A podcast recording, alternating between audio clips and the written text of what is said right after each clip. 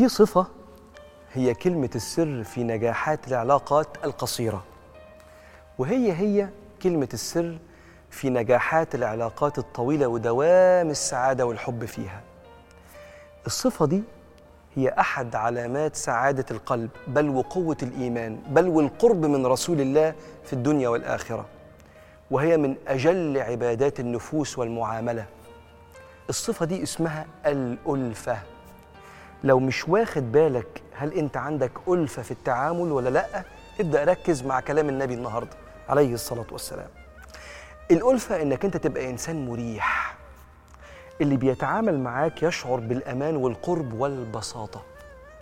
بتعرف تكسب العلاقات والناس من أول لقاء وبتعرف تحافظ بعد 15 20 سنة من دوام الحب في الجواز وتحافظ على مكانتك الدايمة في قلوب أصحاب العمر ودي عبادة. الألفة معناها التفاف القلوب وتقاربها عكسها النفور. ولو رزقت بالألفة دي نعمة كبيرة. بسم الله الرحمن الرحيم. واذكروا نعمة الله عليكم.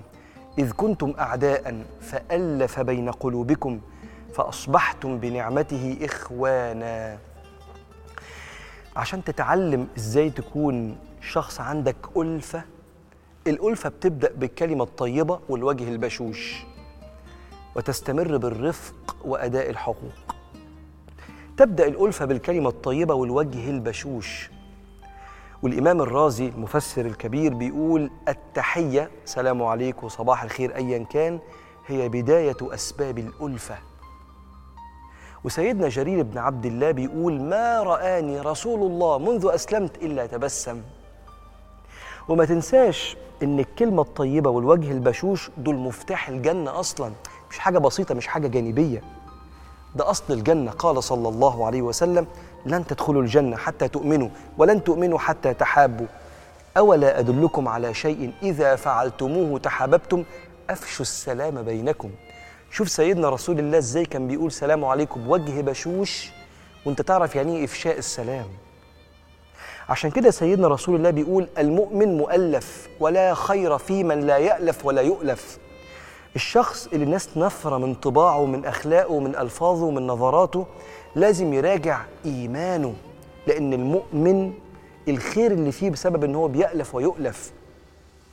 واستخدام كلمات الإحسان والثناء زي من فضلك وزي شكرا وزي متأسف دي عبادات. وسيدنا رسول الله وصانا نستخدم الكلمات دي بوجه معين.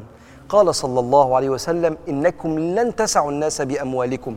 ما تحاولش تكسب القلوب بالفلوس مش هتقدر.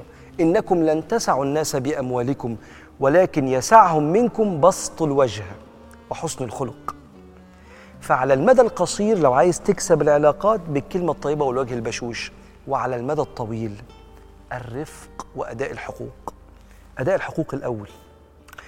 تعرف العلاقات قامت على الاحترام والثقة والمنفعة المتبادلة. دي أركان العلاقات.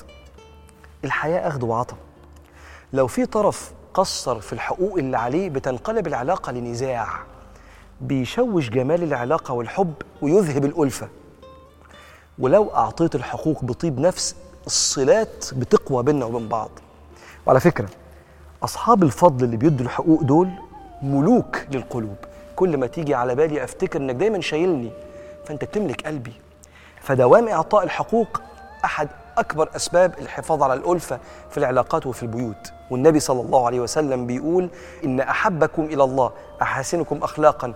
الموطؤون أكنافا الذين يألفون ويؤلفون. والألفة دي بتستمر كمان جنب الحقوق بالرفق الدائم. سيدنا رسول الله عليه الصلاة والسلام بيقول للسيدة عائشة أن الرفق من صفات الله فتخلقي بأخلاق الله يا عائشة. قال إن الله رفيق يحب الرفق ويعطي على الرفق ما لا يعطي على العنف.